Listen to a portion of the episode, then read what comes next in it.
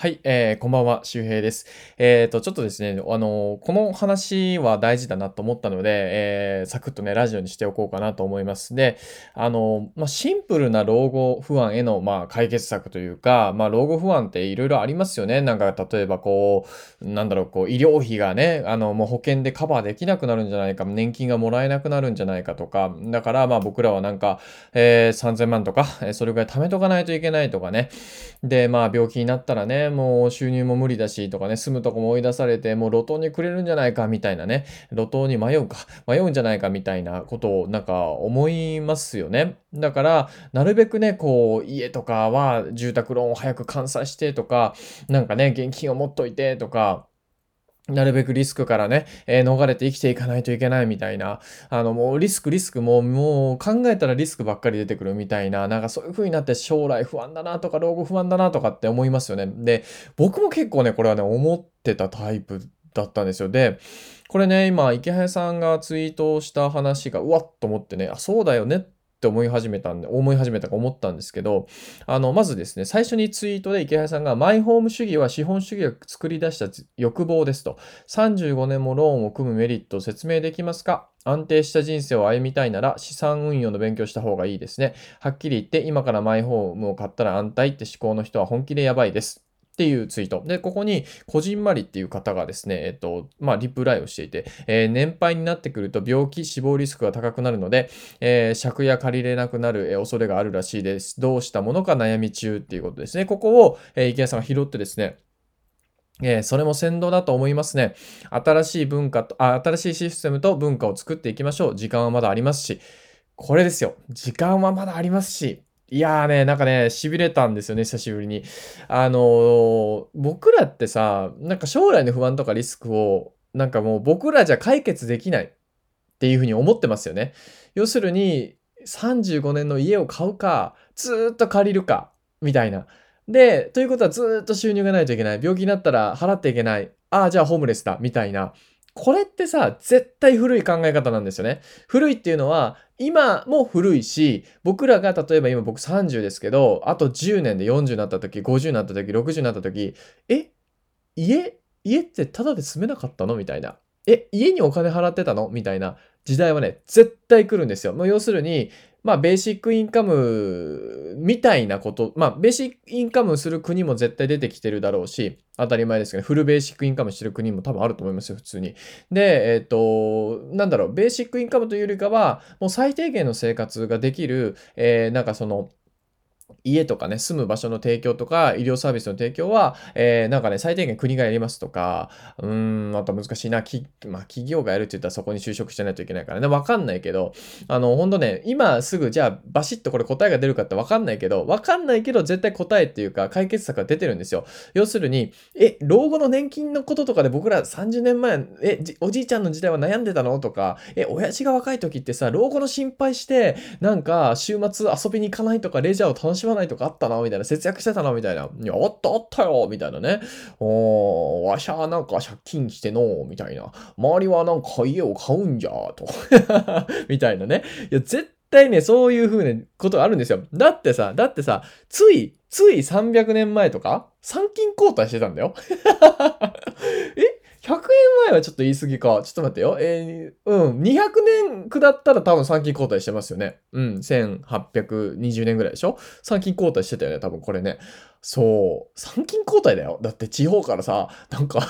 えっちらほっちらつってさ、わざわざ金かけてさ、ね江戸まで行ってさ、ははー言うて帰ってきてたんだよ。ねえ、やってる？皆さん今、参勤交代してますか？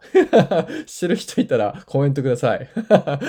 まあね、本当になんだろう。そうですよ。だから、常識ってアップデートされるんですよね。だから昔はさ、えっ、ー、と、江戸時代は確か、飽きないですよね。商人はすごく、あの、身分がなんだ、えー、低くされてたんだったっけ？ね、あの、そうだったはずですよね。だから日本はこう、お金儲けがね、あ、いけないよっていうのは、確か、その、確か江の江戸時代のその文化が引き継がれてるというか、のが残ってるって聞いたことありますね。うん、なんか、身分がね、あの、低かったというか、死の交渉だったっけ？ね。で、まあ要するに、なんだ、そういうふうに商いだけするのは何も生み出してないから良くないみたいなね、ありますよね。で、現、なんか全然話変わりますけど、現金とかもね、あれ、現銀っていうところが来てるんですね。越後屋が、えっ、と、現銀かけ値なしとかっていうので、えすごい古いシステムを江戸時代にこう変えたとかね、え全然あの話変わりますけどね、ちょっとそういう、あの、なんかアカデミックな話をしてみたかっただけですけど、はい、下手くそだったね、入れ方が。で、まあまあまあ、まあそういうふうに、でも本当にそうよ。あのアップデートしてきたわけですよね、江戸時代。江戸時代ですらいろいろアップデートがあったわけですよ、そういうふうに。えー、なんか、もともと高い値段でやってないといけなかったりとか、あと呉服呉服をなんか売るときに、その、なんかあの、い、なんかその、フルスペックで売らないといけなかったらしいですね。なんか切って売るのが無理だった。でも切って売りゃいいんじゃないみたいな。で、えー、そのもうなんかあの、普通は、あの、なんだっけ、えっ、ー、と、なんだっけ、あの、現金、現金ですね。だから今そこで払う現金払いってありますよね。あれは、だからそこの、えー、ちご屋が入れたシステムで、みんなは他のお店は、要するになんかその、えっ、ー、と、あれ、付け払い。付け払い、付けにしてたわけですよね。で、えー、それで掛け値がなんかかかってたかなんか。で、それを取っ払って現金でくれたら安くやりますよ。で、えっ、ー、と、切ってね、えー、短くしても、え売りますよみたいな感じで、ブワーっとこうやったわけらしいんですよ。で、あとはね、なんかね、銀と金をなんか市中で使うときに、あのなんだその、いちいちね、京都から江戸とかに運んでたらしいんですよね。で、そういうのも、あのなんか幕府とかもね、そのなんか幕府の仕事を越後屋っていうのは、じゃあその金と銀を運ぶリスクがすごいから、えー、なんかその、江戸内で全部交換しますよみたいな、運ぶのを、なんか、なんかね、もうなんか金と銀をある程度使うから、うまく両替してたらしいですね、そこで。なんかちょっとごめんなさい。うる覚えなんですけど、そうそうそう、そういうのもね、結構、江戸時代の中でもアップデートがあるわけですよ。で、僕らまさにこの今、えー、ね、大正、えー、昭和、平成、令和と来て、ね、で、どんどんどんどんこのアップデートの変化が早くなってるわけですよね。だから35年ローンとか年金がないとか、確かに今すぐポンとした解決策はないかもしれない。でも、絶対5年、10年、15年、20年で生きていったら、あれこうやればいいんじゃね？とかあるんですよ。で、僕はですね、まあ、基本的に僕の住んでる家が家賃1500円です。あの、固定資産税が年間1万7000円なので、まあ、ここをまあ、うまく直していったりとか、まあ、島でね、家建てる言うたって、まあ、1000万あれは建て、建ちますからね。でも、その家だってもちろん新築で建っても、僕がね、30年経ったら30、築30年の、えー、古民家というか、ね、あの、中古物件になるわけですよね。そう考えたら、古民家って最初から中古物件でいいよね、みたいな。古民家を中古物件って言わないよね。なんかね、ボロ屋って、まあ、ボロ屋とも言えるけど、でも古民家は古民家じゃん。だから、なんかそういうふうに考えると、古民家はね、うまく手入れしていくと、まあ、ね、何年も持ちますからね、本当に100年、200年とかね、住める家もありますから、でもこれはね、住まないといけないんですよね。うん。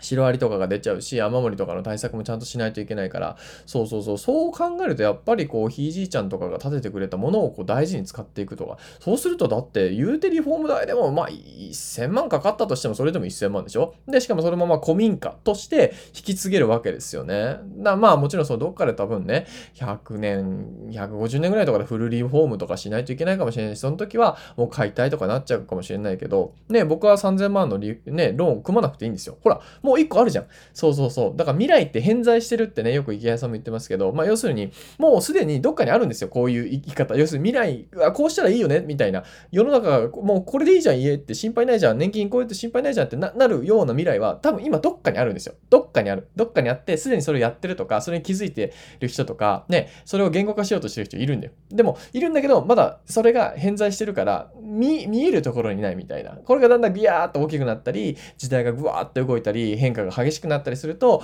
またね、炙り出されるというか出てくるということですね。うん。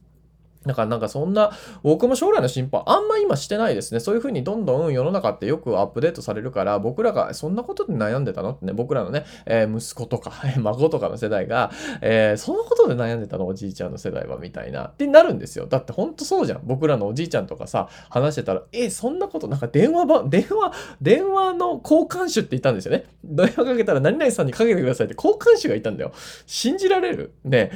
今、ね、もう電話はしないぐらいなの。ほら、どんどんどんどん変わるんですよ。だから、ぜひそういうふうに思ってね、あの、明るく、えー、前向きにね、えー、やっていきましょう。これが、まあ、あの、老後不安のシンプルな解決策ですよ。世の中アップデートされるし、僕らには時間がある。僕らがそういう解決していくビジネスをやっていくっていうのも面白いですよね。うん、これが足りないと思ったら、僕らでサービス作ってしまえばいいんですよ。ね、ほら、ね、そういうふうに柔軟な考え方でね、やっていきましょう。絶対そっちの方が楽しいから。というわけで今日は、えー、そんな話をしておきました。えー、また次回お会いしましょう。バイバーイ。